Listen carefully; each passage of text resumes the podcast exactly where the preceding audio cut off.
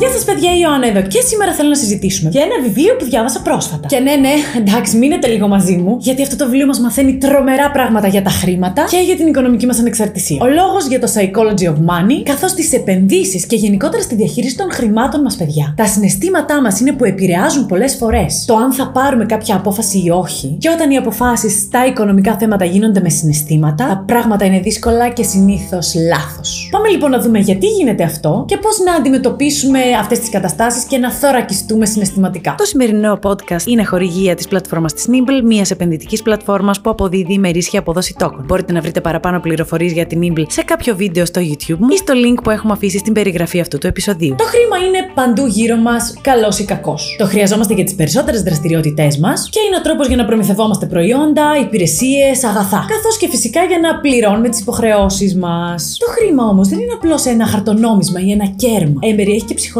Και ως προς το πώς το διαχειριζόμαστε, αλλά και ως προς τι ρόλο παίζει στη ζωή μας εν γέννη. Οχτώ μαθήματα πορίσματα παίρνουμε λοιπόν από αυτό το βιβλίο, τα οποία θέλω να τα συζητήσουμε και να με πείτε τη γνώμη σας στα σχόλια. Παιδιά, σας έχω πει πόσο σημαντικό είναι να γράφετε στα σχόλια. Να συζητάμε και να ανταλλάσσουμε απόψεις. Γενικά είναι πάρα πολύ. Αυτό που ξεκίνησα να κάνω με το YouTube, κυρίως το έκανα για να μπορώ να συζητάω με υπέροχους ανθρώπους σαν εσάς στα σχόλια, να ανταλλάσσουμε απόψεις, να μαθαίνουμε όλοι και όλες από όλους και όλες και να μεγαλώνουμε μαζί. Οπότε περιμένω όντας τις απόψεις σας στα σχόλια. Και στο σημερινό, αλλά και σε όλα τα βίντεο. Οπότε τώρα πάμε να δούμε τα πορίσματα για την ψυχολογία του χρήματος και ξεκινάμε με την τριβή με το χρήμα. Το να αποκτήσουμε εμπειρία στη διαχείριση του χρήματος. Απαιτεί και χρόνο δεν το μαθαίνουμε, δεν γεννιόμαστε έτσι με αυτή τη γνώση. Και απαιτεί και πολλές συνήθειες όπως η αποταμίευση, οι επενδύσεις ή ο τρόπος του να αποπληρώνουμε τα χρέη μας. Και σαφώς υπάρχουν πολύ διαφορετικοί τρόποι να κάνουμε όλα τα παραπάνω. Ναι, όσο και αν ακούγεται περίεργο, υπάρχει συγκεκριμένος τρόπος για παράδειγμα να αποταμιεύουμε. Δεν είναι απλά λέμε Α, ωραία, βάζουμε 50 ευρώ αυτό το μήνα στην άκρη. Όχι, όχι. Υπάρχει ολόκληρη θεωρία και στρατηγική από πίσω που μας βοηθάει. Μας βοηθάει όντως να τα καταφέρουμε και είναι συγκεκριμένος τρόπος και άρα αποδοτικός. Και μάλιστα για την ακρίβεια δεν είναι ένας πρέπει να βρούμε τον τρόπο που ταιριάζει σε εμάς προσωπικά, ανάλογα με το πού βρισκόμαστε στη ζωή μας και με το χαρακτήρα μας. Το ίδιο και με τις επενδύσεις και σίγουρα το ίδιο και με την αποπληρωμή χρεών. Υπάρχουν ειδικές διαδικασίες, παιδιά, για να ξεφορτωθούμε τα χρέη μας, γιατί όλα έχουν διαδικασίες και όλα μπορούν να γίνουν πολύ πιο εύκολα. Οπότε, ναι, παιδιά, η τριβή με το χρήμα είναι σημαντική για να μπορέσουμε να αρχίσουμε να το κατανοούμε. Δεύτερο πόρισμα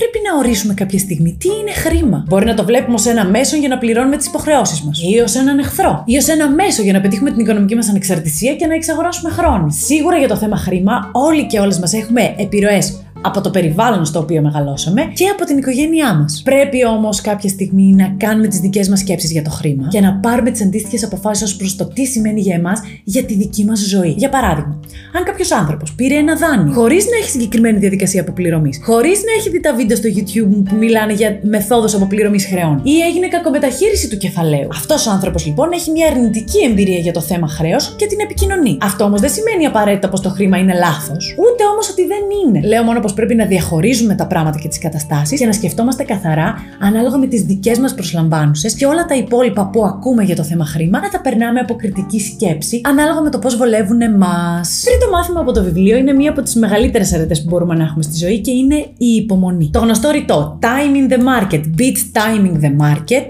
είναι πραγματικά το ρητό για την υπομονή στις επενδύσεις που είναι κομβικής σημασίας. Και οι βεβαιασμένες κινήσεις είναι ενδυνάμει απώλεια των χρημάτων μας. Έχουμε δει βουτιά και βουτιά στο χρηματιστήριο, αλλά παιδιά, ο επιμένων νικά. Και αν έχουμε κάνει καλή ανάλυση, και αν έχουμε κάνει σοβαρή στρατηγική, και αν επενδύουμε σε ένα χρηματιστήριο που δεν είναι τόσο τζογαδόρικο όπως το αμερικάνικο, που έχουμε δει ότι τα τελευταία 97 χρόνια σχεδόν που έχουμε αποτελέσματα, έχει περάσει το κράχ του 29, δύο παγκοσμίους πολέμους, ενεργειακές κρίσεις, την κρίση του 2008 τη στεγαστική και πανδημία και ξανά ενεργειακή κρίση και πάλι επανέρχεται γιατί η αγορά κάνει κύκλους και μάλιστα ανεβαίνει. Θα με πείτε, Αυτά που έγιναν στο παρελθόν δεν σημαίνει ότι θα γίνουν και στο μέλλον. Συμφωνώ. Αλλά έχουμε αρκετά δεδομένα για να μπορούμε να είμαστε λίγο πιο σίγουροι και σίγουρες ως προς το πού θα πάει Πιθανότατα. Έτσι, αν συνεχίζαμε να επενδύουμε όσα περισσότερα χρήματα μπορούμε, από 30 ευρώ μέχρι 1000 ευρώ μέχρι 100.000 ευρώ, DCA λοιπόν κάθε μήνα, στο asset το οποίο έχουμε ψάξει και πιστεύουμε σε αυτό, στο τέλος θα βγαίνουμε κερδισμένοι και κερδισμένες. Αρκεί η στρατηγική μας εξ αρχής να είναι σωστή. Οπότε, αναφορικά με το χρήμα σε σχέση με τις επενδύσεις, υπομονή και βαρετές σταθερές μακροχρόνιες επενδύσεις. Το τέταρτο φυσικά, το οποίο το αναφέραμε και στην αρχή του βίντεο, η διαχείριση των συναισθημάτων μας. Φόβος, αμφιβολία, προσεξία όταν όλα είναι στα κόκκινα αλλά και χαρά, ενθουσιασμός, πανηγύρια όταν όλα είναι καταπράσινα. Όλα τα συναισθήματα είναι μέρος του ταξιδιού μας προς την οικονομική μας ανεξαρτησία. Και όλα είναι λάθος. Και τα αρνητικά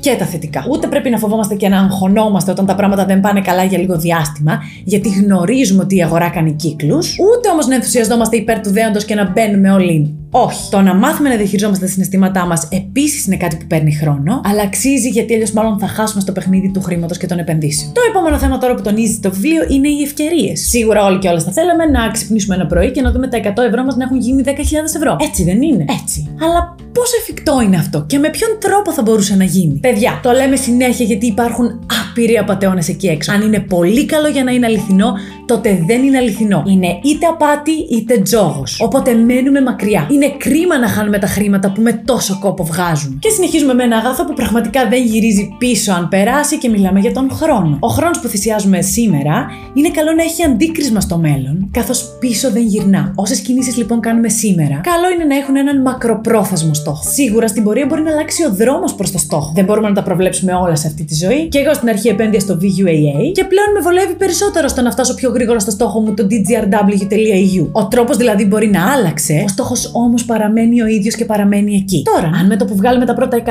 ή 1000 ευρώ από τις επενδύσεις μας ή από μία έξτρα εργασία, πάμε και τα κάνουμε λούσα, ό,τι και αν σημαίνει για τον κάθε ένα και την κάθε μία από εμάς η λέξη λούσα, πάμε παιδιά κατευθείαν βήματα πίσω. Το να μένουμε ταπεινοί και ταπεινές και να έχουμε συγκέντρωση είναι αυτά που θα μας οδηγήσουν στην οικονομική μας ανεξαρτησία και σε μια ζωή χωρίς οικονομικό άγχος και αξίζει να ζούμε μια ζωή χωρίς οικονομικό άγχος. Και τώρα, τελευταίο πόρισμα του βιβλίου, η ερμηνεία της λέξης πλούσιος. Μπορεί να ερμηνεύεται από το να έχουμε 10 εκατομμύρια ευρώ στην τράπεζα ή με έναν καλό μισθό ώστε να μην μας λείπει τίποτα από αυτά που εμείς θέλουμε. Και να μπορούμε και με αυτό το μισθό να αποταμιεύσουμε λίγο και να επενδύσουμε και λίγο. Γενικά, για τον κάθε ένα και την κάθε μία από εμάς, η λέξη πλούσιος και η έννοια του πλούτου είναι πολύ διαφορετική. Απέχει παρασάγκας. Και ναι, μπορεί το χρήμα και η ευτυχία ναι είναι συνδεδεμένα σε κάποιον βαθμό, ειδικά στις αρχές, στο να καλύπτουμε τις βιολογικές μας ανάγκες, τις ανάγκες μας για στέγαση, για τροφή, για ασφάλεια. Όχι όμως στο 100%. Δεν σημαίνει δηλαδή επειδή δεν έχουμε ακριβό αμάξι, τεράστιο σπίτι 500 τετραγωνικών, ότι δεν είμαστε πλούσιοι ή πλούσιες. Ο αληθινός πλούτος, ας είμαστε ειλικρινείς, βρίσκεται σε άλλα πράγματα. Σε πράγματα που δεν μπορούμε απαραίτητα να μετρήσουμε, γιατί δεν υπάρχουν ως νούμερο σε μια εφαρμογή. Αυτόν τον πλούτο μπορούμε όμως να τον νιώσουμε. Οπότε πρέπει πάντα να μπαίνουν όρια στο θέμα χρήμα, ώστε να μπορούμε να προοδεύουμε, να ζούμε τη ζωή μας όπως την θέλουμε και να παίρνουμε τις αποφάσεις μας για εμάς. Αναμένω λοιπόν ερωτήσεις απορίες για τα όσα είδαμε σήμερα ή ιδέες για επόμενα βίντεο και γενικότερα τις σκέψεις σας για τα όσα είδαμε σήμερα και για τα όσα μας μαθαίνει αυτό το βιβλίο. Κλείνοντας να ευχαριστήσουμε ακόμη μια φορά την πλατφόρμα τη Freedom